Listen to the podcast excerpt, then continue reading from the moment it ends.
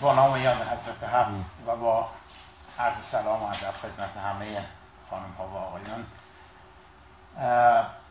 تشکر می‌کنم از جناب آقای دهباشی که این واقعا توفیق رو به بنده دادم این افتخار رو که برای در خدمت استاد کاتوزیان باشم.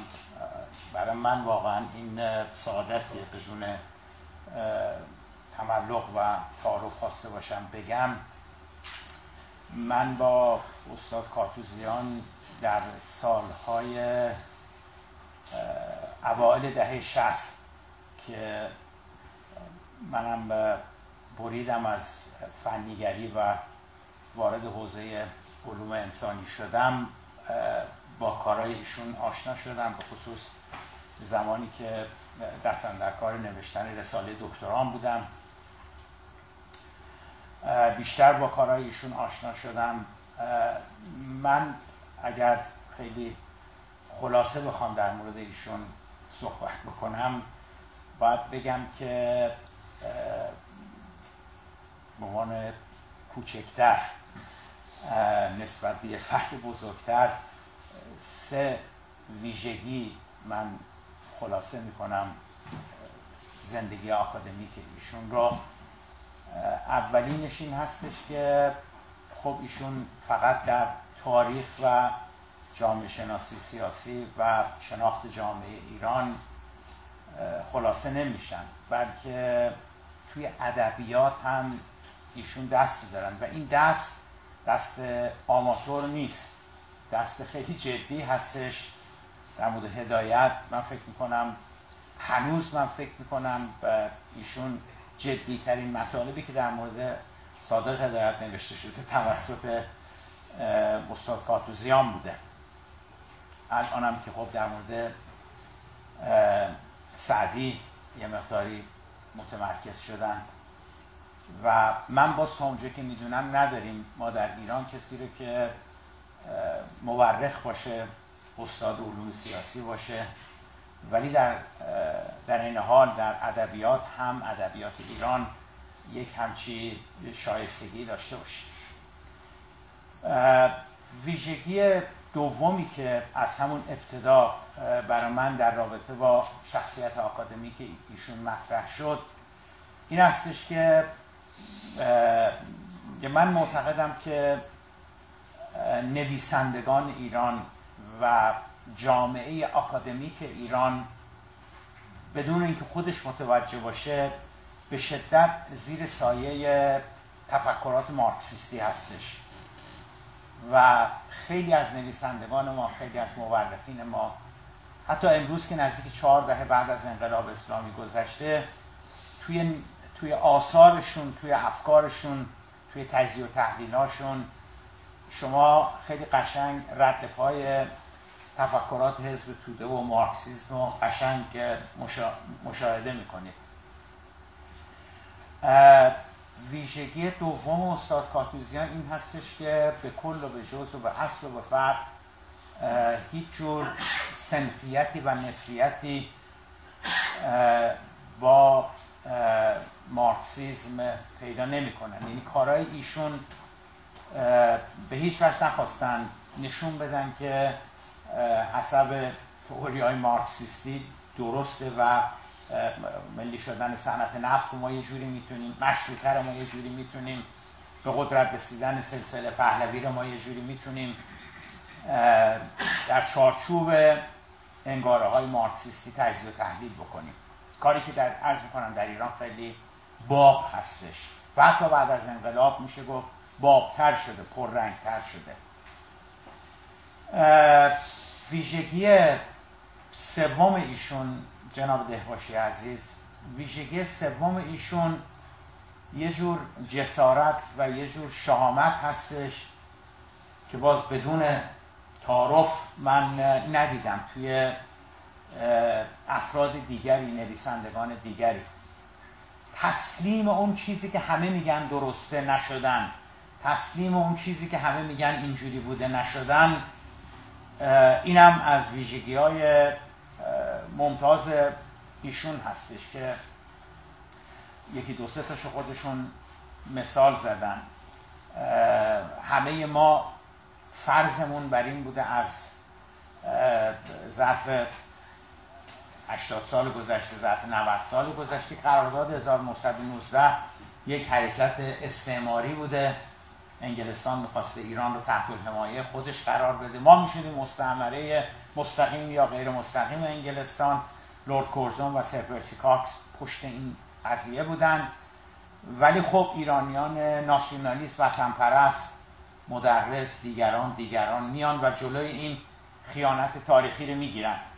این هستش دیگه مثلا حتی ما هنوز که هنوز میگیم میگیم فرانی عاقد قرارداد 1919 بوده. یکی از اینا.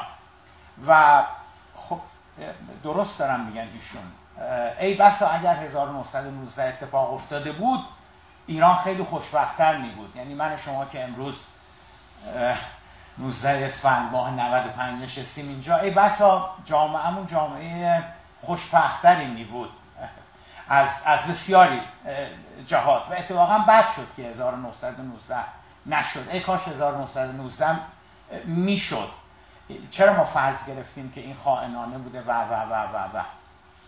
یا مورد دومی که اشاره کردن که کاملا به درستی گفتن هر چقدر که شما بیشتر بخونید بررسی بکنید کودتای 1299 بیشتر متوجه میشید که جناب کاتوزیان درست دارن میگن. اساسا کودتای 1299 هیچ ارتباطی به دولت انگلستان پیدا نمی‌کنه و اون حالا ایشون در این حد نمیگن ولی من یه مقدارم میبرمش جلوتر پررنگترش می‌کنم نعناداغ بیشتری میدم روی کاسه آش و میگم که روح دولت انگلستان هم اصلا خبر نداشت که این کودتا داره اتفاق میفته. چه برسه که اینو سازماندهی کرده باشه برنامه ریزی کرده باشه و, و یه گام هم ما من میام جلوتر. چیز عجیبتری که شما پیدا می‌کنید این هستش که خب ما هممون بعد از انقلاب با این فرهنگ بار آمدیم در دبستان دبیرستان. سریال های تلویزیونی فیلم نمی‌دونم و و و و که رضا شاه عامل انگلستان بود. طبیعی هستش که هر کاری رضا شاه می‌کنه در جهت منافع انگلستان پس می بوده دیگه. اگه راهن کشید اگه دانشگاه آورد اگه ثبت اسناد و املاک آورد. ببینید خیلی جالبه. شما وقتی کارهای رضا رو بررسی می‌کنید اقدامات رضا رو بررسی می‌کنید با یه علامت سوال بزرگ مواجه میشید که اینا چه نفعی برای انگلستان داشته؟ اینکه مثلا در ایران اداره ثبت اسناد و املاک آدما باید یه فامیلی داشته باشن. حدود زمین های آقای علی دهباشی باید مشخص باشه که تا کجا. این چه نفعی برای مثلا انگلستان ملکه انگلستان داره که این اینا این اتفاقات بیفته. یعنی حتی اگه شما بپذیرید که انگلستان رضاخان رو کودتا رو سازماندهی کرد و بعد هم رضا رو ساماندهی کرد سازماندهی کرد. بازم مشکل حل نمیشه چون این کارهایی که کرده اینا چجوری مثلا در جهت مساله و منافع چه خیری چه سودی به انگلیسی ها میرسونده. به نظر من این شهامت آکادمی که ایشون جناب دهباشی واقعا ارزنده هستش و ما کم داریم. کسانی که آمده باشن و گفته باشن که خب همه فکر می‌کنن زمین کرویه. ولی من فکر کنم زمین رو شاخ گاو قرار داره و رفته باشن جلو که بخوان ثابت کنن که زمین رو شاخ گاو قرار داره و این تصور غلطی که زمین به دور خورشید میگرده چون من معتقدم علم اینجوری میره جلو. علم اینجوری میره جلو که یه نفر فکر کنه زمین به دور خورشید نمیگرده یا میگرده و بعد بره به دنبالش و معلوم بشه که نه غلط فکر می‌کرده. و بالاخره آخرین مطلبی که باید در مورد ایشون بگم جناب دهباشی و خانم ها آقایان یکی دیگه از مفروضه های ما این بوده که استبداد دیکتاتوری فقدان قانون و ارتباطش با توسعه نیافتگی این هم باز محصول دخالت خارجی ها بوده. آمریکایی ها کردن انگلیس ها کردن روس ها کردن فروس ها کردن. استعمار کرده فراماسونارا کردن اجنه کردن از ما بهترون اومدن رقم زدن اینها. و ممکنه که ما با ایشون هم عقیده نباشیم در تجزیه و تحلیلی که دارن می‌کنن. ولی ولی یک نکته خیلی مهم در تئوری ایشون تئوری تاریخی ایشون در مورد جامعه ایران هستش که درسته. یعنی با هر روی کردی شما بریم به طرفش درست دارم میگن. ارتباطی به عالم بیرون ارتباطی به بیگانگان نداشته. محصول جامعه ایران بوده.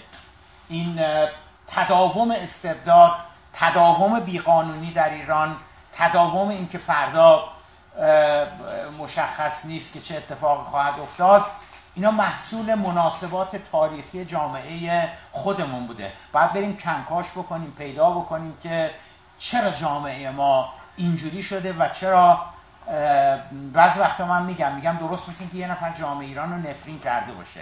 یه نفر یه, یه گردی رو پاشیده باشه پشت یه نفر جامعه ما رو بسته باشه که من بستم تا هیچ وقت رنگ آزادی و دموکراسی رو به خودت نبینی مثل نفرین شده جامعه ایران به نظر می‌رسه که هستش.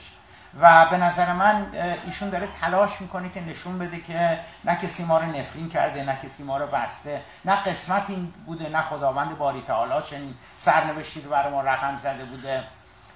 این محصول مناسبات تاریخی جامعه ایران بوده. به عنوان این آخر بود یعنی تقلب بکنم یکی دو تا چیز دیگر هم بگم. ایشون یک شجاعت های دیگری هم به عنوان یه فرد آکادمیک کرده. و اون همین بوده که فقط اینجوری نبوده که یه سری چیزهایی که منفی بودن ایشون ببره زیر سوال بگه که کی گفته که انگلیس رضا آورده سر کار. کی گفته که 1919 خائنانه بوده؟ همه ما بدبخت می شدیم بیچاره می شدیم و اگر اتفاق می افتاد ایشون برخی از شخصیت ها هم یه مقداری یه تلنگر بهشون زده. گفته که حالا این امیر کبیر که شما می‌ذارید سرتون حلوا حلوا می‌کنین مجسمش و اتوبانش و اینا رو چیز می‌کنین.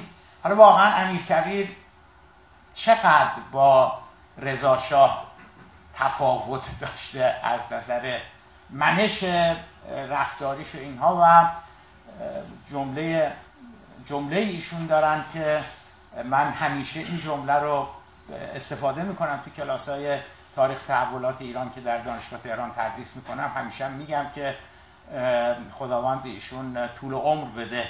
ایشون این مسئله رو گفتن که اگر به تشبیه خیلی جالبی به کار بردن ایشون می‌گویند که اگر رضا شاه تو اون دو سه سال اول که رضاخان هستش از, از 1300 بگیم تا, هزار تا 1304 که رضا شاه میشه. آبان 1304 ایشون معتقدن اگه تو اون سه چهار سال بلای سر رضا شاه آمده بود که خیلی هم احتمالش زیاد بود چون مرتب داشت می جنگید با اسماعیل خان سیمفو با میرزا کوچیک خان جنگلی با کلن محمد خان پسیان با این با اون. کشته شده بود. یقینا امروز یکی از بزرگترین شهدای این کشور و کلی مجسمه و پارک و اتوبان و یادبود براش آقای دهباشی می‌گرفت و کلی شب و بخارا مثلا برای رضاخان میرپنج بود و و برعکس اگر میرزا امیر کبیر عمر طولانی پیدا می‌کرد و تو سه سال از بین نرفته بود مثلا 20 سال 30 سال تمام لعن و نفرین هایی که امروز نصیب رضا شاه میشه نصیب میرزا امیر کبیر شده بود که دین و از سیاست جدا کرد اسلام و ضربه خاصی ضربه به اسلام وارد بکنه روحانیت اینجوری کرد در خدمت انگلیس ها بوده اینها که شکل دیگری از همون تئوری اصلیشون نظریه اصلیشون هستش که ما واقعا جامعه کوتاه مدتی هستیم. اینجور چیزا اینجور الا فقط توی جامعه کوتاه مدت می‌تونه اتفاق بیفته که قانون توش خیلی خیلی کمرنگه.